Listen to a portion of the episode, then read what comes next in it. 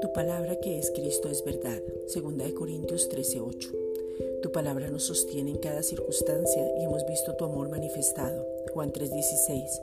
Porque hasta el fin, hasta la muerte y en la resurrección nos has amado. Efesios 3 versículos 17 al 19 hasta lo sumo, porque diste todo por nosotros, Colosenses 3:14, hasta la perfección, porque tu amor fue perfecto para darnos salvación y vida eterna, Hebreos 10:14. En ese amor desbordante podemos decir hoy muchas gracias porque tenemos esperanza, Tito 2:13. No estamos en tristeza, estamos en gozo, Juan 15:11. Estamos en victoria, 1 Corintios 15:57. En Cristo desde donde nos gozamos y solo palabras de alabanzas hay ahora en nuestra boca. Salmos 145, 21. Palabras de edificación y gracia nos fortalecen. Efesios 4, 29.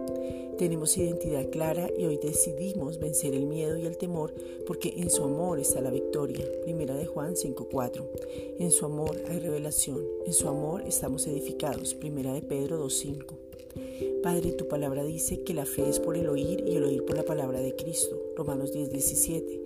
Esa palabra de Cristo mora en abundancia. Colosenses 3, 16.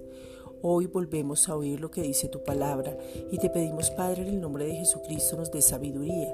Santiago 1.5. Jesús fue hecho sabiduría por nosotros. Primera de Corintios 1.30. La sabiduría es Cristo, Él es la para nosotros, pero necesitamos sabiduría práctica para vivir hoy. Primera de Corintios 3:19. La sabiduría nos enseña y exhorta, o sea, anima a tener una visión clara de lo que hacemos, tomar determinaciones en todos los asuntos de nuestras vidas, saber cómo podemos actuar y seguir hacia adelante a la meta.